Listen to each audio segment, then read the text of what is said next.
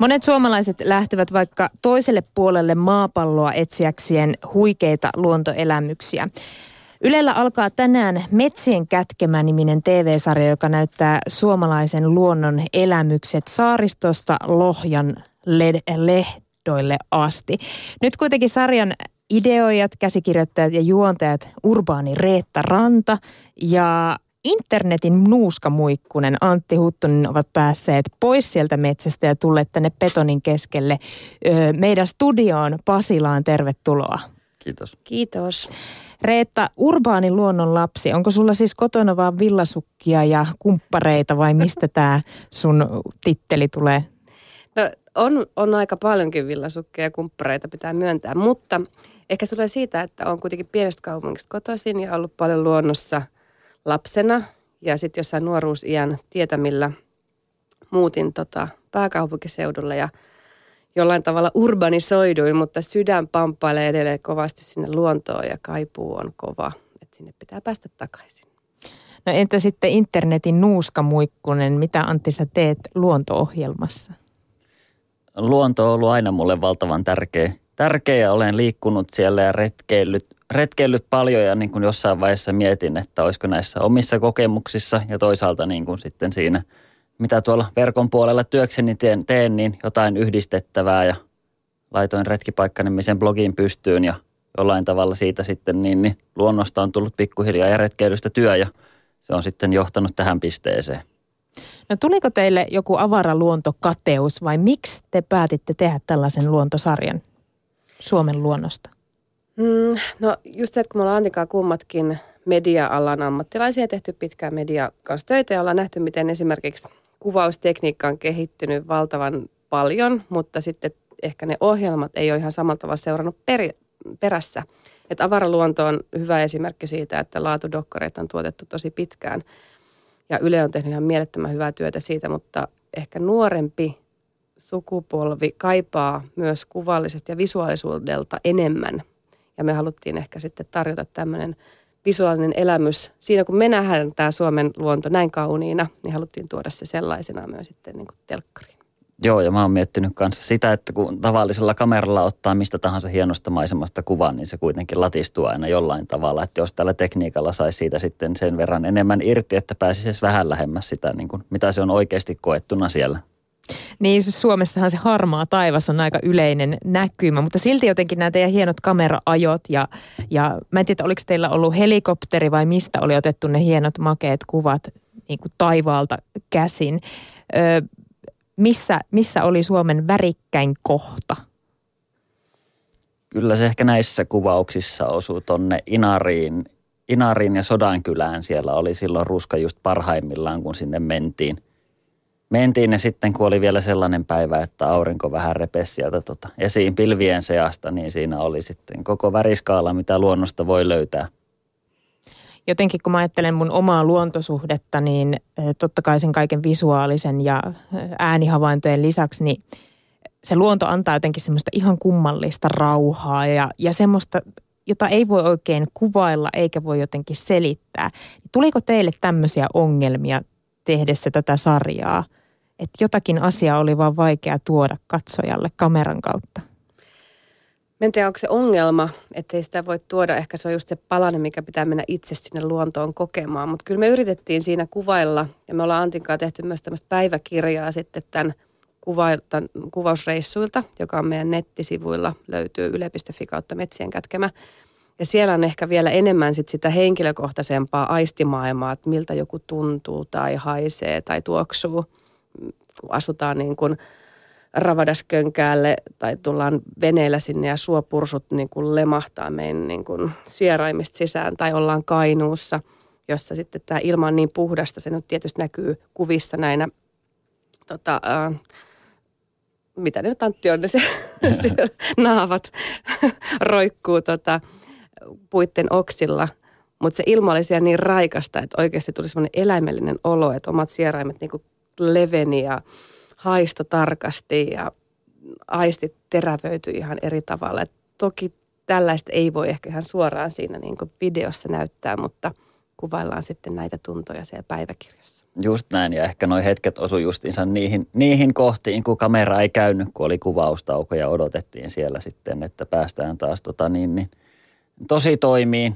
Että siinä kun odotti, niin sitten tota, hiljaisuudessa istui, niin siinä tuli justiinsa tämä rauha ja kaikki tota, niin kuin kaikille aisteille elämyksiä siellä luonnossa.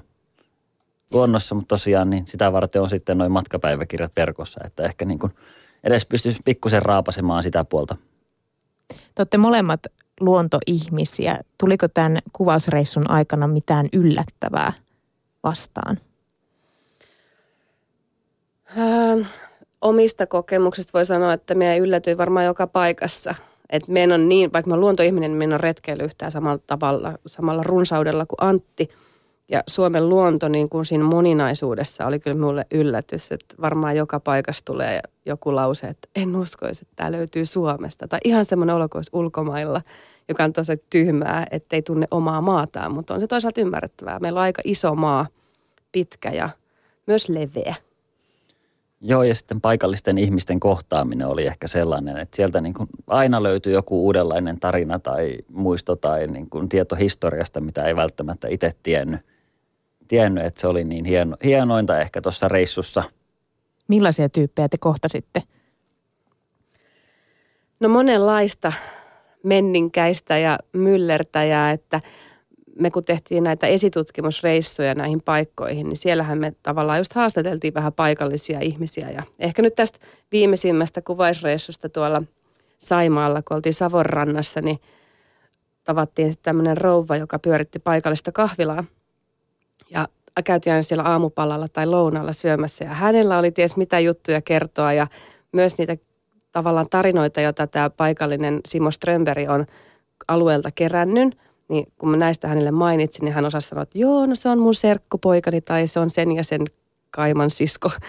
Että kaikki ne paikalliset tarinat oli oikeasti totta ja hän osasi niistä kertoa vielä enemmän, mitä me tiedettiin. Että hyviä hahmoja ja niin kuin mielenkiintoisia paikallisia tarinoita. Miten te valitsitte nämä paikat, missä te ympäri Suomea käytte? Te käytte siis Ahvenanmaalla, siellä Savossa, ympäri Suomea? No meillä oli pitkä lista aluksi Joo. paikkoja. Niitä oli varmaan 30, vähän reilukin, mistä ruvettiin sitten karsimaan. Joo, ja yritettiin saada sillä tavalla erinäköisiä paikkoja, mistä on helppo luoda sitten vähän erilaisia tunnelmia, että ei aina olla vaan metsässä.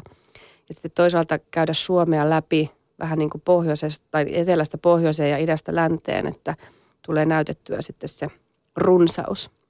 Jäikö jotain teidän lempipaikkoja pois, mitä jouduitte karsimaan?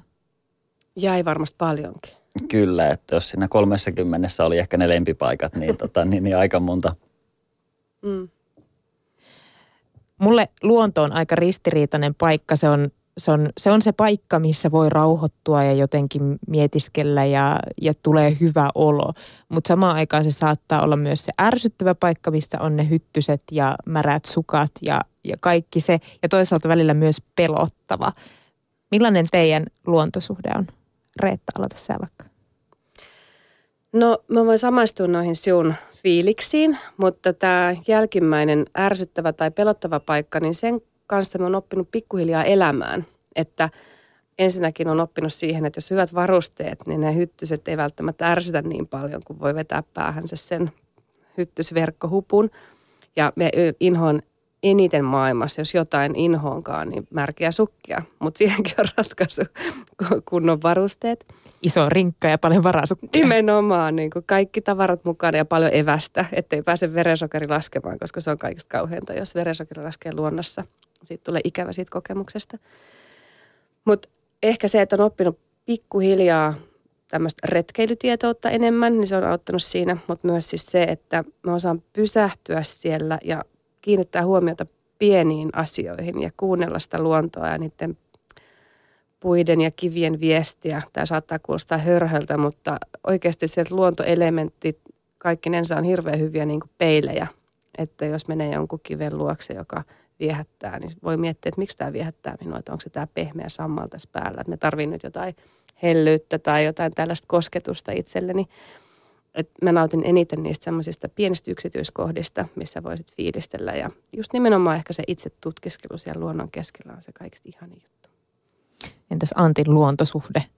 Mä en oikeastaan osaa pelätä luontoa, mutta tietysti on niin kuin sellaisia paikkoja ja hetkiä, missä niin kuin kokee suurta kunnioitusta niitä luonnonvoimia kohtaan, että niin, niin myrsky jossain järvellä tai merellä tai ukkonen, missä näkee sen suuren voiman, voiman niin silloin osaa pysyä turvallisen etäisyyden päässä, päässä mutta tota, niin, niin, nämä itikat ja kaikki muu sellainen, mitä tässä mainittiin, niin ne on kuitenkin aina niin, niin varustautumisesta kiinni – kiinni, että niitä ei tarvitse tota, niin, niin ongelmoida sen enempää kuin ottaa ennalta huomioon nämä asiat. Mulle se on ehkä kuitenkin eräällä tavalla niin kuin toinen koti, että sitten aina kun luontoon pääsee tai lähtee, niin siinä niin kuin nopeasti pääsee sellaiseen flow että mulla on yleensä kamera aina mukana, minkä läpi tarkastelen asioita ja jotenkin sitä kautta löytää sieltä niin kuin hirvittävän määrän kaikkia yksityiskohtia tai maisemia sitten, mitä ihastella ja mihin uppoutuu jos suurkaupungissa kävelee, niin yleensä on niskat kenossa, kun on katsonut niitä korkeita rakennuksia. Niin mitkä ne on niitä asioita, mihin te kiinnitätte luonnossa huomiota ensimmäisenä? Miten päin teidän pää siellä on? Kyllä se katse niin kuin jonnekin kaukaisuuteen osoittaa. Niin kuin yleensä mä etin sieltä jotain kiinnostavia puita tai kallion muodostelmia tai ehkä niin kuin jotain maisemaa, maisemaa että niin kuin siellä on niin sanotusti pitkät päällä – me rakastan tässä katsoa puita ja niiden juuria ja myös kuolleiden puiden niin kuin nämä kannot ja katkenneet oksat, että mihin, miten ne vinksottaa siellä. Ja just nämä juuret, kun ne tulee sieltä maan alta ja mihin ne menee. Se on musta kiehtova ajatus, että miten syvälle ne kulkee tai miten laajalle ne menee. Usein paljon laajemmalle kuin se itse puu yläpuolella näkyy. Mä katsoin jakson, kun te olitte saaristossa ja te menitte semmoisella purjelaivalla sinne. Ja muistan siinä, kun Reetta sanoi, että voi ku ihana merituuli ja sä fiilistelit sitä tuoksua ja, ja sitä tunnetta. Ja Antti oli vähän, että no en mä nyt tästä merituulesta niin välitä. Kuinka paljon te huomasitte, että oli semmoisia ristiriitaisia fiiliksiä luonnosta? Ei meillä ehkä nyt niin ristiriitaisia ollut, mutta justiinsa toi niin kuin näkökulmien eroavaisuus, että mä tuun kuitenkin tuolta järvialueelta ja jotenkin se on niin kuin piirtynyt mieleen sitten niin kuin sinä oikeana vesistönä, vesistönä mm. että siellä näkyy vastaranta ja tota niin, niin, tuntee täydellisesti ehkä se järven tota niin, niin kaikki, kaikki metkut.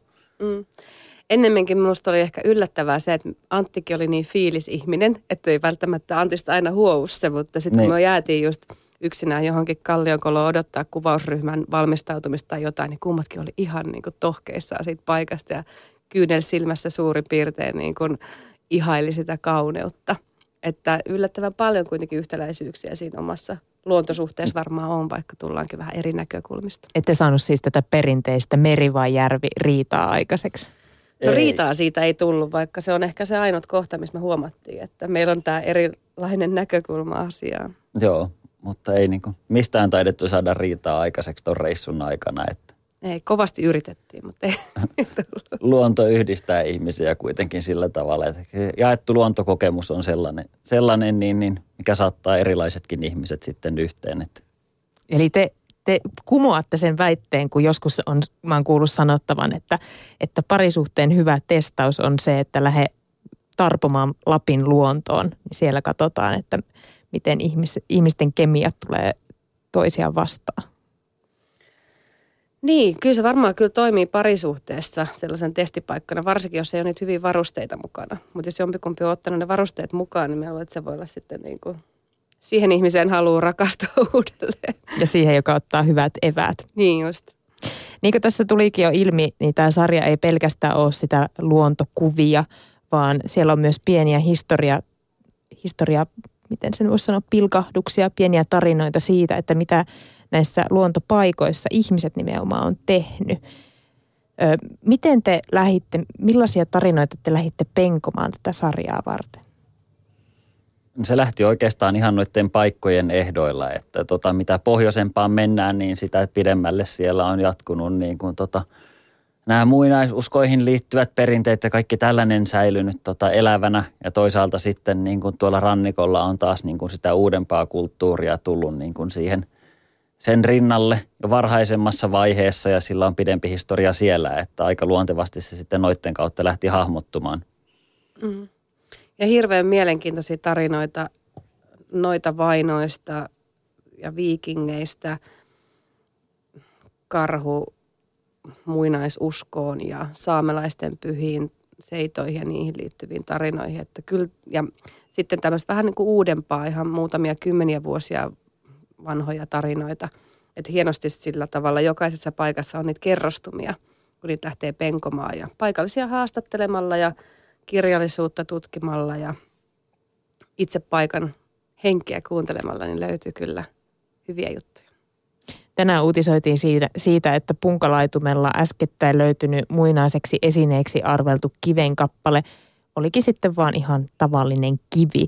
Kuinka paljon teille kävi tämän reissun aikana niin, että, että jotenkin niistä paikoista ja niistä luon, luontokappaleista tai vaikka kivistä tulikin jotenkin tärkeämpiä kuin ne on? En tiedä, kävikö meillä tolla tavalla, mutta me itse ajattelen näin, että se on ihan sama, onko se tarina totta vai ei. Vaan se on tärkeintä, että se luonto synnyttää niitä tarinoita. Ja ihmisillä on sellainen olo, että täällä on voinut tapahtua jotain ja sieltä saattanut löytyä arkeologista todistusaineistoa asiasta, tai sitten ei. Mutta onko silläkään loppujen lopuksi väliä? Et se, että se kiinnostaa se paikka ja sen tavallaan tarinan avulla pääsee ihmiset jotenkin syvemmälle ehkä omiin juuriinsa tai tähän suomalaiseen luontoon, niin ehkä se on se kaikista tärkein.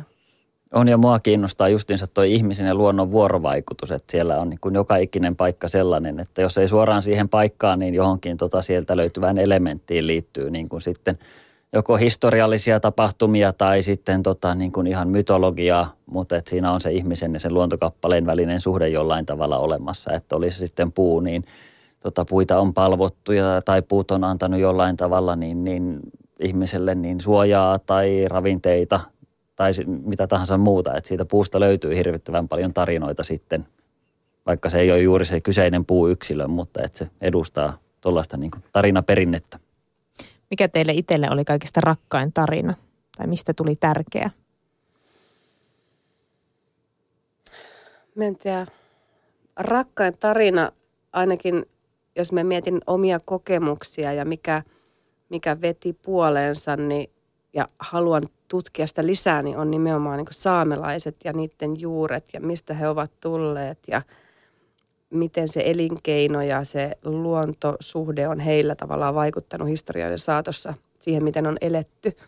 Et esimerkiksi ajatus siitä, että ajatellaan, että Lappi on tämmöinen erämaa, jota ei kukaan tunne, niin se on tavallaan harhaa, koska siellä on asuttu aina hyvin laajoilla alueilla ja kuljettu, mutta eletty sillä tavalla niin kuin luonnon ehdoilla, että jälkiä ei ole jätetty. Ja sitten toisaalta se alue on niin valtava, että arkeologisiakin kaivauksia on tehty ihan niin kuin pieni osa siitä kaikesta, mitä sieltä voisi löytyä. Että ainakin itseäni kiehtoo hirveästi se Lappi ja kaikki siihen liittyvät tarinat. Mulla taas ehkä päällimmäisenä jäi mieleen tuota Pääkkösen Pasi, eikö se ollut Pasi? Kalastajan tarina. Hän oli siis kalavedellä elellyt, tehnyt opettajan töitä ja tota sitten vanhemmilla päivillä muuttanut Kallankareille ammattikalastajaksi. Ja tota niin kuin se rauha, rauha ja tota tyytyväisyys siihen hetkeen, mikä hänestä huoku oli sellainen, mikä teki todella syvän vaikutuksen. Muuttu, muuttuko teidän luontosuhde jotenkin tämän sarjan aikana? Kyllä se syveni ainakin mulla, ihan varmasti. Entä Antti, vanha retkipaikka-blogin pitäjä? Mm.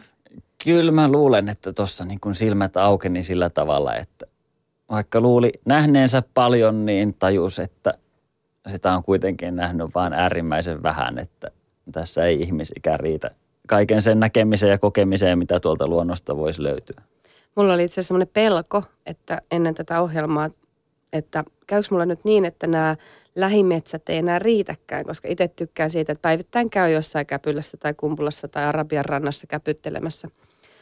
Et nyt kun mä oon nähnyt enemmän, että jääkö mä niinku koukkuen, pitää nähdä vielä enemmän ja isompia ja hienompia paikkoja. Mutta onnekseni huomasin sen nyt tänä keväänä taas, kun käpyttelin tuolla omilla lähiseuduillani, että ei ole näin käynyt, että ehkä päinvastoin, että nyt näkee vielä paremmin ne lähimetsien kivet ja kannot ja kuuntelee niiden lintujen ääntä vielä tarkkaavaisemmin. Te tapasitte eh, siis kiinnostavia tyyppejä tämän sarjan aikana, myös sellaisia ihmisiä, jotka siis päätyivät tähän nauhalle.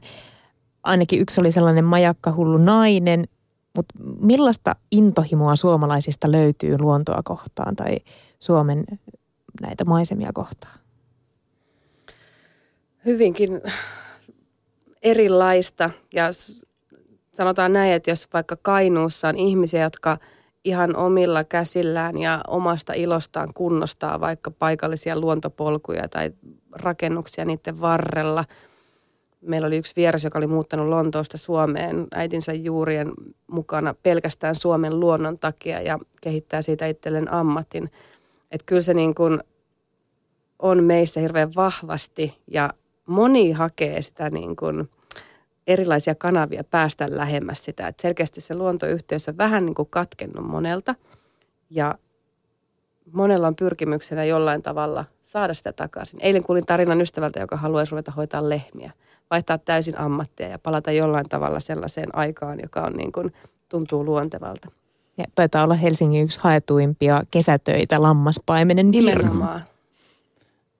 Joo, kyllä siis meissä suomalaisissa asuu se tarve niin kuin olla, niin kuin, tai tarve, että luonto jollain tavalla olisi merkityksellinen osa elämää, mutta ehkä kaupungeissa justiinsa siinä on sellainen pieni kynnys, että ei tule arki-iltaisin välttämättä sitten lähdettyä, vaikka haluaisi, että tarvitsee niin kuin jonkun pienen potkun tai kipinän, että ylittää sen kynnyksen ja lähtee sinne luontoon. Mutta sitten toinen ääripää on taas sitten, että ne, jotka on lähtenyt ja niin kuin hurahtanut siihen maailmaan, niin siellä saattaa olla niin kuin hyvin monenlaisia, mutta tosi syviä niin kuin intohimoja siihen luontoon, että joillain saattaa olla tota niin, niin puut, tietää kaiken mahdollisen niistä ja käyttää tota niin, niin kaiken vapaa-ajan tota niin, niin puiden kiertämiseen pitkin Suomea ja toisilla saattaa olla tota jotkut lohkareet ja joillain luolat. luolat. Ja se on mun mielestä hauska nähdä, että miten monipuolinen kattaus tollaisia niin, niin ihmisiltä voi löytyä. Reetta Ranta, sä oot tämmöinen mytologian harrastaja, jos mä oon ymmärtänyt mm. aivan oikein. Mikä sun voimaeläin on? Mulla on niitä monta, mutta ensimmäinen ja kaikista vahvin on tämmöinen hirvieläin. Mä en tiedä, onko se pelkästään hirvi vai se liittyy ehkä moniinkin hirvieläimiin. Se on tatuoituna tähän mun käteenkin ja tästä löytyy myös ketun pää. Et ne on kummatkin ehkä sellaisia jollain tavalla itseä seuranneita otuksia tuolta lapsuudesta asti. Mitä se voimaeläin tarkoittaa? Onko se, onko se saanut selville, mikä on Antin voimaeläin? Antti, mikä, sulla oli joku pikkuotus? Ei. Mulla oli korppi. Korppi. Ja korpitkin nähtiin muuten tuossa matkan varrella. Voimaeläin mulle merkitsee ehkä moniakin eri asioita. Erilaiset eläimistä voi peilata, peilata niin omia luonteen piirteitä ja hakea semmoista niin vahvuutta sille omalle persoonalle. Et ehkä jos hirvi onkin iso eläin, puolisokea, vetelee tuolla metässä tota, hirveätä vauhtia ja eikä siltikään törmää puihin, niin ehkä se on esimerkiksi sellainen piirre, mitä itsekin yrittää harrastaa, että ei aina tarvitse nähdä kaikkea, mutta voi niin käyttää muitakin aisteja siitä suunnistaessaan elämän viidakoissa. Ai ai. Miten toi korppi Antti kuvaa sua? Se on sellainen tota, hieman salaperäinen tota, kuusikkojen salomaiden asukki, joka näyttäytyy silloin, kun sille sopii ja pysyy hieman loitolla ihmisistä, mutta toisaalta niin, niin on sitten samaan aikaan useimmiten kuultavissa, että siellä se meidänkin reissuilla niin, niin jostain kuuluu aina korpin raakunta, vaikka ei nähtykään, että missä ne linnut meni. Mutta hauska draamankaari muuten, kun oltiin ensimmäisissä kuvauksissa Antikaan lähdössä tuonne saaristoon, lähdettiin tosi aikaisin aamulla ajelemaan täältä pääkaupunkiseudulta, niin kun oltiin päästy johonkin matkaa siellä tota, tiellä, niin näkyy kolmea hirvi sarvipää semmoisen kallion päällä. Ja heti sen jälkeen vipels tuuheaa häntä ne kettutien yli. Eli nämä kummatkin voimaeläimet tervehti meitä ensimmäisellä kuvausmatkalla. Ja nyt kun oltiin viimeisellä kuvausreissulla, ihan viimeisiä kuvia otettiin Saimalta, niin siellä oli neljä korpinpoikasta kraakkumassa pyhän ukonvuoren juurella – että kyllä ne oli ne voimaeläimet siellä läsnä. No niin, hyvät kuulijat. Siis Hirviä Korppi meitä siis johdattaa Metsien kätkemä sarjan myötä suomalaiseen luontoon. Mitä te haluatte, että tämä TV-sarja jättää katsojilleen? Kyllä mä toivon, että se ainakin jättää sellaisen tota, tai on jonkunlainen luontokokemus, vaikka ihminen ei innostuisi itse lähtemään luontoon, niin saa edes osan siitä tunnelmasta, mitä siellä voi kokea. Ja toisaalta sitten, että mitä useammalle se synnyttää jonkunlaisen palon ja saa sen lähtemään sinne jonnekin lähimetsään tai vähän kauemmaskin, niin silloin ollaan onnistuttu valtavan hyvin. Joo, hyvän fiiliksen lisäksi semmoinen kaipuu ja kaiho lähteä itse seikkailemaan.